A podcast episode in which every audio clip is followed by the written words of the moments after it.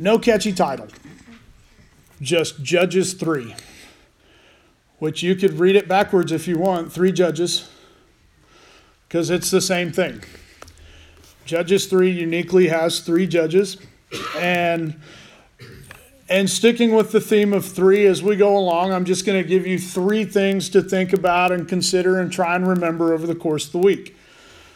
Okay, there will be a test at approximately 3:33.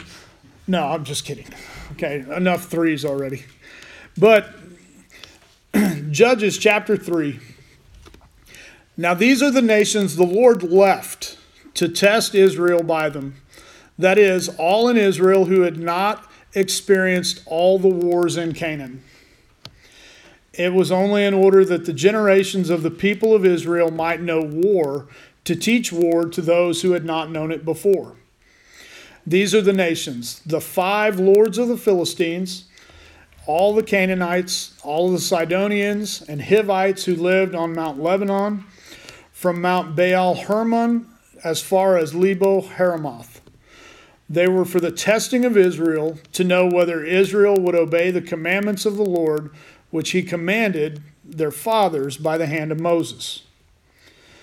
So the people, people of Israel lived among the Canaanites, the Hittites, the Amorites, the Perizzites, the Hivites, and the Jebusites. And any other Perizzites I forgot to mention. And their, and their daughters took for themselves, and their daughters. They took to themselves for wives, and their own daughters they gave to their sons, and they served their gods. And all the people of Israel did what was evil in the sight of the Lord, and they forgot the Lord, their God, and served the Baals and the Asheroth. All right. Before we can go any further in a study of the Old Testament, we need to understand these false religions. We need to understand the Baals. We need to understand the Asheroth. And this is as quick an example as I can give you of them. Uh, Baal was the supreme god in ancient Canaan and Phoenicia. As the storm god, he was usually depicted holding a raised lightning bolt. You can think of a god like Zeus that predates Zeus, except he was more commonly associated with the sea. So if Zeus and Poseidon had a baby, this is their son. If you're into ancient Greek stuff, which all the kiddies are thanks to Percy Jackson. and my kids over here are suddenly excited. They're like, oh, wait, dad said Percy Jackson. I got to pay attention. His, his consort, Asherah, was the female deity and was represented by a carved pole or a limbless tree trunk planted in the ground. Baal and Asherah are often mentioned together in Scripture because most of the time in archaeology and study, you will not find one without the other. And and sometimes Baal is mentioned with the goddess Ashtoreth, who in Canaanite mythology is closely related to Asherah. And oftentimes that's an interchangeable name. When you study the ancient uh, history of it, both of them are considered fertility gods, and their worship involved acts of sexual perversion and sometimes child sacrifice not as often child sacrifice. Most of their worship was done through prostitution. And we'll leave it at that un- odd and uncomfortableness. But these are the false gods that Israel goes after. And they will go after them. Uh, here's a picture.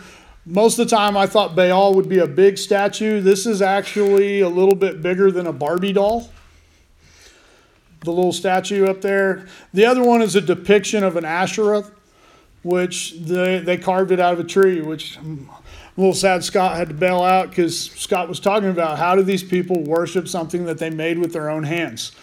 And I, am with him. I mean, and the thing was with the the Asherah, there there'll be times it's mentioned over and over through scriptures where there's a whole grove of them where they planted a grove of trees, and when a tree got to a certain age, they carved an Asherah out of it as a place of worship to this false deity. And, and I want you to understand something that, that God was speaking to me really clearly when I studied this is that we we tend to judge Israel on this, but how many times do we go after things that are less than God with great fervor and passion? Where we're not necessarily carving something out of wood, but we go at it with the same intensity that this ancient person probably did. And and the whole baseline of of that religion is the same thing they dealt with in the Garden of Eden. They were led astray by their desires that were in them. And, and if you can get that, if you can capture that sin is not an external presence, it's a desire that's in you that you have to crucify daily, is how Paul described it. The, the desire that's in you will lead you astray to these things that are not the will of God. And man, I love the sound of a baby in church. I'll get distracted, and it's okay. Therefore, the anger of the Lord was kindled against Israel, and he sold them into the hand. Dale, I get to take on your role today, buddy. Dale reads all the names for us in Sunday school, and there, there was a pretty funny video about that on the Messenger app earlier this week. But Cushan Rishathaim king of Mesopotamia. And the people of Israel served Cushan Rishathaim eight years. But when the people of Israel cried out to the Lord, the Lord raised up a deliverer for the people of Israel who saved them Othniel, the son of Kenaz, Caleb's younger brother. Okay, if you remember recent history that we've studied, Caleb was the guy who at 85 years old came to Joshua and said, You said Back when we spied out the land, the Lord promised me an inheritance. I want my inheritance. It's those mountains right over there because there's fortified cities and there's giants that live in them. So at 85, I'm going to go take my inheritance. And every time I talk about that dude, I get pumped up. Because at 85, he's wanting to go kick in the gates of cities that have giants and go fight them hand to hand combat. It's not like he could aim a tactical nuke at it. It is, I'm going to go fight these dudes hand to hand and I'm going to kill them because God promised me that mountain. That, that's, that's Christianity that we struggle with. That, that kind of faith where, you know, I'm going to.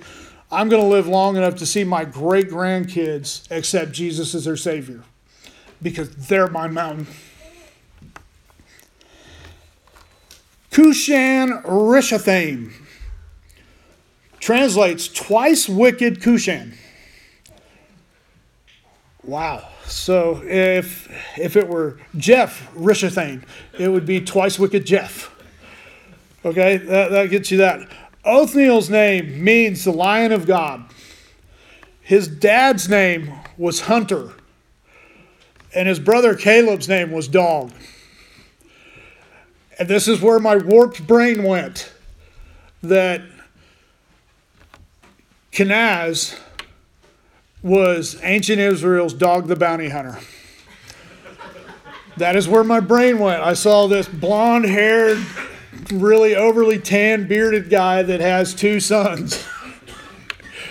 and now you'll forever read that passage of scripture and you'll think of Dog the bounty hunter. But if Caleb, a dog, could go and conquer when he was 85, what do you think God was going to do with a guy that was named the Lion of God? And the Spirit of the Lord was upon him, and he judged Israel. He went out to war, and the Lord gave Cushan Rishathaim, the king of Mesopotamia, into his hand, and he prevailed over Cushan Rishathaim. I'm glad I'm done with that name. And the land had rest for 40 years. Then Othniel, the son of Kenaz, died. The thing about judges that you'll see over and over when the judge's life is over, there's no fanfare. It's just then they died.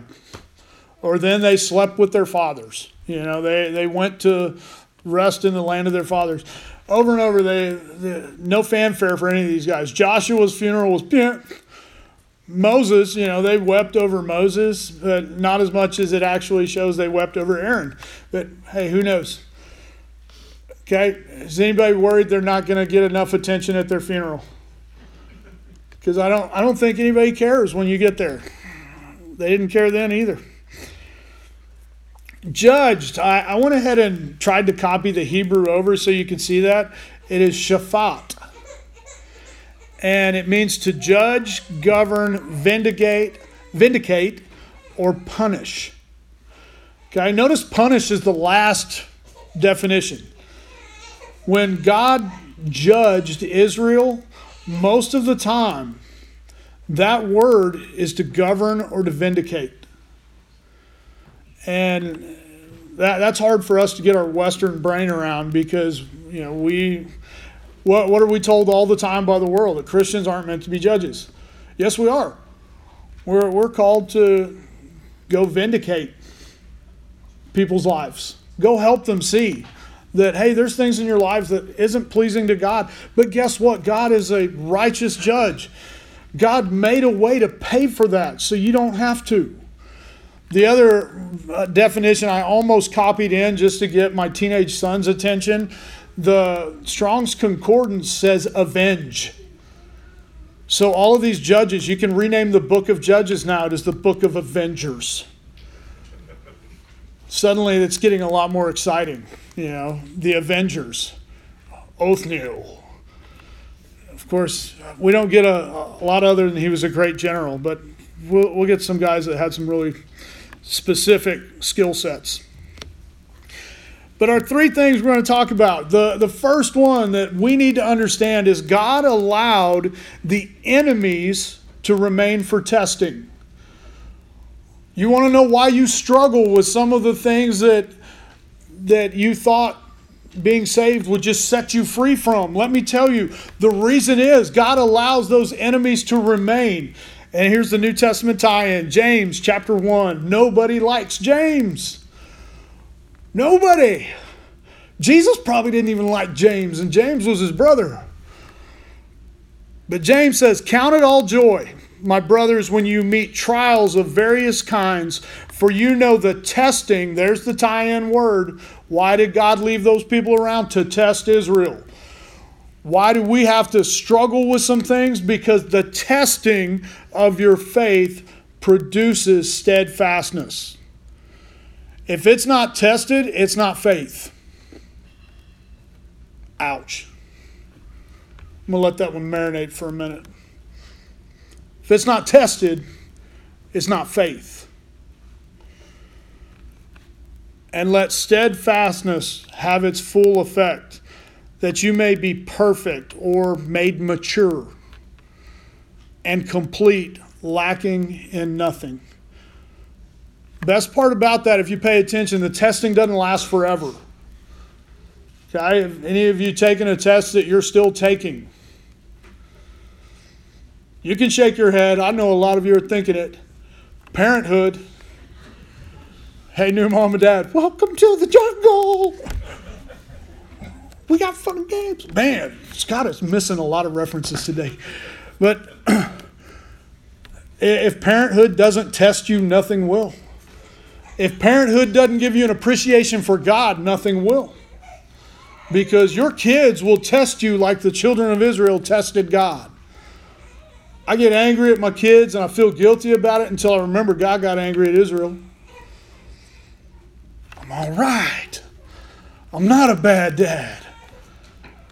Did he have to rebuke them sometimes? Yes. Did he even have to go as far to punish them? Yes. But it didn't last forever and he loved them. Back to Judges. And the people of Israel did again what was evil in the sight of the Lord, and the Lord strengthened Eglon. That just sounds like a villain name. Eglon. Eglon, the king of Moab, against Israel.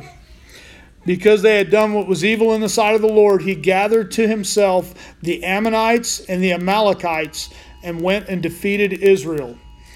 And they took possession of the city of palms. And the people of Israel served Eglon, the king of Moab, 18 years. Whew. Eglon. His name means calf like. I thought, you know, how does that even remotely tie in? What the children of Israel make for the first time they rejected God outside of Egypt? A golden calf. Ooh, ooh. It's one of those things where God in the Old Testament, he wasn't he wasn't above throwing a little shade at Israel. You know what? You want to come out of Egypt and serve a calf? Guess what? I'll give you something calf like. His name's Eglon. You want to chase after other gods? Have some calf like. Uh, I mean, anybody ever sarcastically discipline their children? Nobody's owning that but me. I'm, I'm the lone hand in the room. I, I use sarcasm with my kids probably more than I should. But and I'm not saying God's sarcastic. The scripture never tells us that, but right here, it's hard not to think that this wasn't a little jab. Any of you ever just give a kid a little jab? I don't mean a punch to the face. I mean, dad ever give you a hard time? He gave me a hard time. The city of Palms. I, I, I had to go look this one up because I didn't know what the city of Palms was, and it translates to Tamar which is also an interesting Old Testament story of Judah and Tamar. Anyway, we'll keep moving. Some of that's just nuggets that you can go dig. Then the people of Israel cried out to the Lord. And something I want you to see over and over and over in Judges is the people of Israel will cry out to the Lord. And the Lord answers them every time. Every time. I, I don't have that in earthly parents. There's times I call them, they do not answer the phone. Anybody get that with your parents? Anybody do that to your parents? Fess up, children. Okay? Sometimes we don't make that connection, but God never missed the connection with Israel. Anytime they cried out and called out to the Lord, He answered. And the Lord raised them up a deliverer, Ehud, and it's actually pronounced Ayud, which I'm not going to pronounce it that way because it's it's hard on my oaky vocal cords to do Ayud all the time. But Shimshon is coming. I'm telling you, we're going to have Shimshon. And Ehud, the son of Gera, the Benjamite, a left-handed man. Xavier's getting excited now. Xavier's left-handed a left handed man, and it puts it in Scripture for a reason, and I'll, I'll help you clear that up in a minute. The people of Israel sent tribute by him to Eglon, the king of Moab. Ehud's name, or Ehud, is I will give thanks, I will be praised. And his dad's name was a grain. A grain, a single grain. You're going to talk about humbling your kid out. Name him a grain. And he was not going to pass that legacy on to his kid. He named his kid, I will give thanks and I will be praised. But a tribute, for those of you that may not understand, is actually an offering or a present when it comes up in the Hebrew. And, and these tributes were demanded by an occupying ruler in the ancient world. It was customary that you would send a delegation with a tribute and they would pledge their loyalty to this ruling entity. They, they would also spoil them with wealth. And, and how that normally looked is you came into the presence of the king, you offered your gift, and then the king would stand up and you would kneel usually kneeling with your right knee up, reaching out with your right hand to touch either the scepter or to shake the hand of the king. Okay, this becomes very important to our story here in a minute.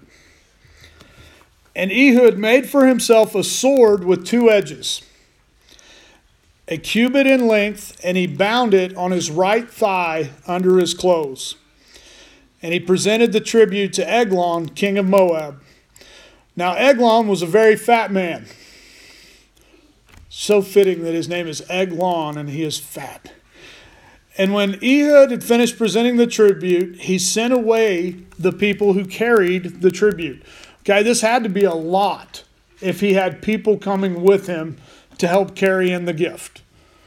Okay, and he doesn't want any of those people associated with what's about to happen. So he sends them away. And he's actually escorting them out to kind of increase the ruse that he is putting on here. But he himself turned back at the idols near Gilgal. Okay, I want you to understand if you go all the way back, what were the idols that were placed at Gilgal? The stones that were taken out of the river. For Israel to look at them and to remember that God had given them the land. He turns back at those stones and he goes, and he says, I have a secret message for you, O king. He lied. And he commanded, and the king, Eglon, commands silence, and all his attendants went out from his presence. And Ehud came to him as he was sitting alone in his cool roof chamber. Okay, to, to give you a picture of this, at the top of the palace, there was often a, a chamber that was built up there that had two purposes. One was so that you could get up into the wind and get cooled off from the heat of the day. the other, it had a closet in it that had a chute that went out the side of the wall that served as a one of the first in building toilets.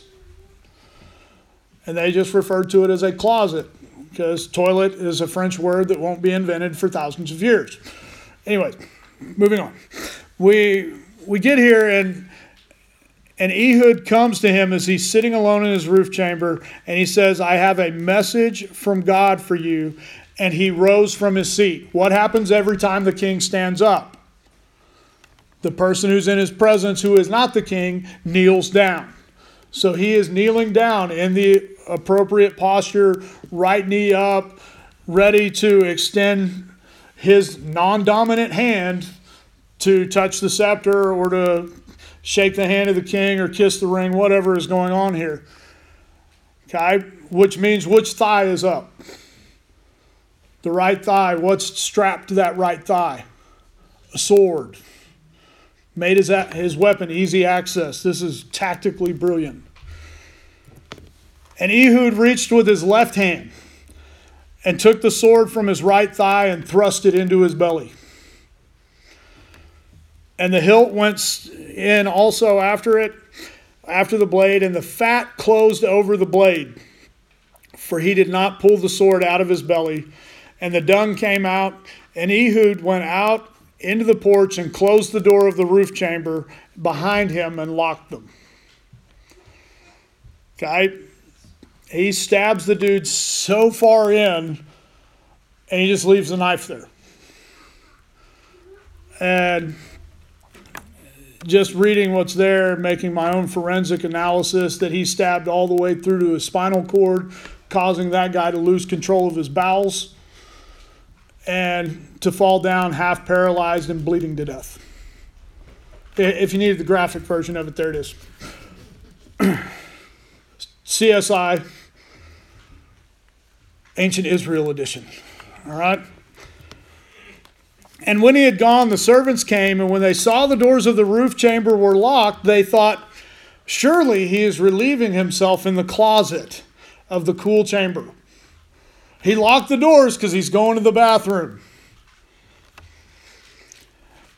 And they waited until they were embarrassed. And when he still did not open the doors of the roof chamber, they took the key and opened him, and their Lord lay dead on the floor. the judge of Israel was an assassin. Ehud escaped while they delayed, and he passed beyond the idols and escaped to Seirah. When he arrived, he sounded the trumpet in the hill country of, of Ephraim. When the people of Israel went down with him from the hill country, and he was their leader, he said to them, Follow after me, for the Lord has given your enemies, the Moabites, into your hands.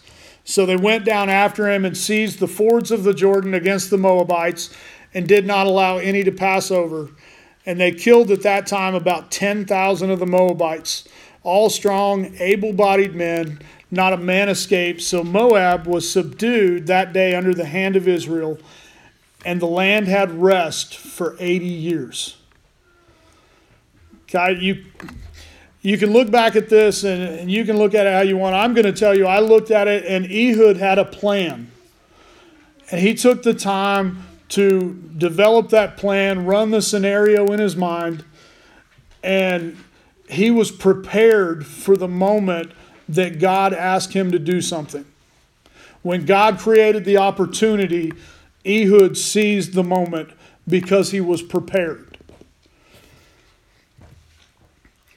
Strategic planning and execution.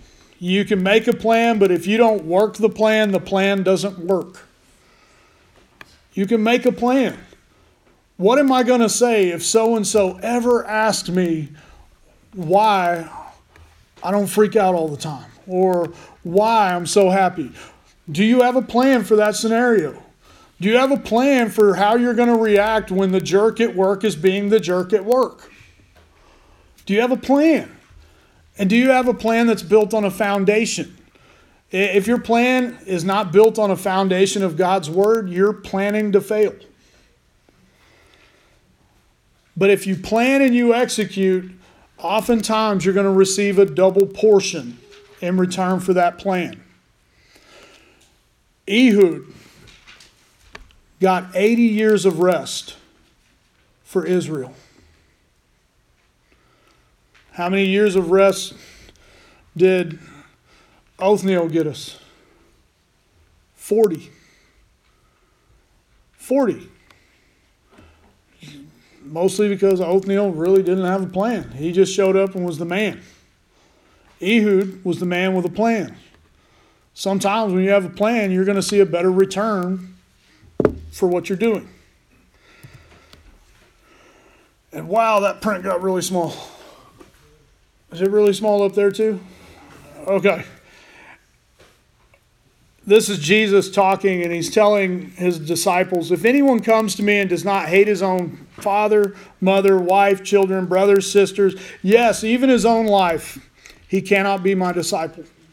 Jesus was saying simply if you have anything that you're going to put ahead of your relationship with me, you won't be my disciple. Whoever does not bear his own cross and come after me cannot be my disciples. And you have to understand, this is estimated to be a year and a half, maybe two years before Jesus would go to the cross. And he's telling them, if you don't bear your own cross, you won't be fit to be my disciple. For which of you desiring to build a tower does not first sit down and count the cost? Or simply make a plan? Otherwise, how are you going to know if you have enough to complete it? a lot of people will have enough money, they'll lay a foundation, and that's all the farther they get because they ran out of money. I'm looking at the foundation of my house in my mind right now because we have foundation laid for our addition. That's all the farther we've gotten, and it has nothing to do with money, it's contractors. And you can only work at the speed they do. And I look at that and I think, man, that's such a great bit of teaching but if you don't have a foundation laid and you don't know what it's going to take to reach that person for the gospel, the foundation most of the time is your previous relationship with them until Jesus comes in and gives them a new foundation. But you can already start to show them by the way you live your life, by the way you interact with them, by the way you treat them, what the walls of the house are going to look like. I feel bad for Denise a lot of times because I can see exactly what the house is going to look like in my mind. And I've tried to draw it out, and the picture is just lines on paper. It, she can't see what I can see. And, and the people we interact with day to day and we go to share the gospel with, they may not be able to see what their life looks like with Jesus unless they know your life with Jesus a lot of you that are in the room today, a lot of people joining us online, would not understand what my life looked like before Jesus. You would not believe it by who you know today. What happens when we start to look at people that way? That we start to look at what their life will look like with Jesus, how they interact with people with Jesus on the throne of their heart, how they interact with their spouse with Jesus on the throne of their heart. And then we begin to treat them that way. Not, not believing for a moment they're already saved if we know they're not, but start to treat them like we want them to be and see if they don't start to desire to be that way. Why are you always kind to me? Why do you always treat me with such compassion when I'm a jerk to you? Well, it's because I see you like Jesus sees you and the unlimited potential you have for sharing the gospel once you know Him. I have a plan. We could keep going, but you can go read that. It's in Luke chapter 14. Because we got to get this wrapped up with my boy, Shamgar. After him was Shamgar, the son of Anath, who killed 600 of the Philistines with an ox goad and also saved Israel. I love that he saved Israel was an afterthought to that he killed 600 Philistines with an ox goad. And then will give us any more of the story, so you get to use your imagination to see what that's like. But Shamgar, his name means sword. And his father's name, Anath, was answer.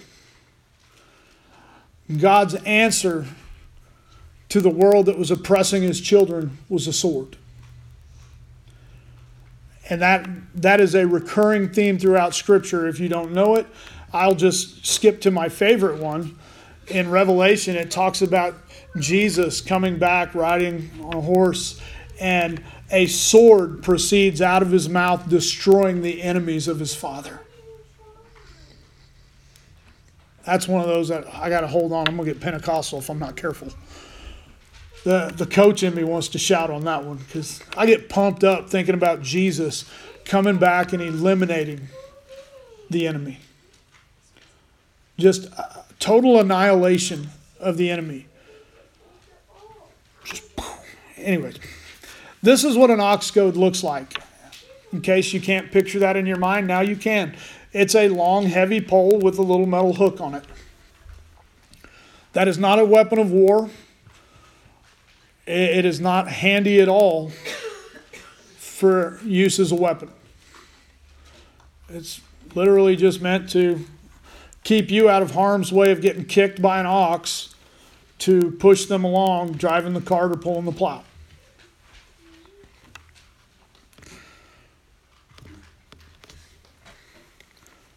The thing about Shamgar that God spoke to me is don't overthink it. God is enough. He will use exactly what you have to bring victory. If he could deliver Israel with an ox goad, he can deliver you with whatever he needs to use. In 2 Timothy, we'll close with this. Timothy, Paul writes to Timothy, Now in a great house there are not only vessels of gold and silver, but also of wood and clay some are for honorable use, some for dishonorable. Therefore, if anyone cleanses himself from what is dishonorable, he will be a vessel for honorable use, set apart as holy, useful to the master of the house, ready for every good work. So flee youthful passions and pursue righteousness, faith, love, and peace, along with those who call on the Lord from a pure heart.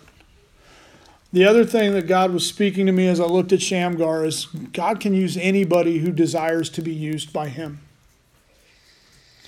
If you genuinely want God to use you to reach a family member or a friend, God will use you. He will. And a lot of people think that means that you're going to get to lead them in a prayer of salvation. That's not necessarily the case. God may use you just to sow seed into their life and that's okay. God may use you to open a door in their life that they didn't realize they had. And somebody else, maybe the next person that walks up, says something to them that immediately opens their eyes to, I need a Savior. And oh, yeah, so and so, my friend, my family member told me about Jesus. But God used you. And sometimes God may use you just to say an encouraging word at just the right moment to pull somebody back from a ledge that they don't know they're headed towards. But God will use you if you want to be used.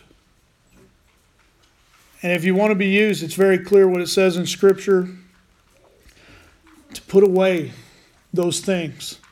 Put away some of these youthful lusts, is the way the King James reads, and pursue righteousness. If you're chasing after God with everything you got, He's going to use you. And He'll use you in big ways.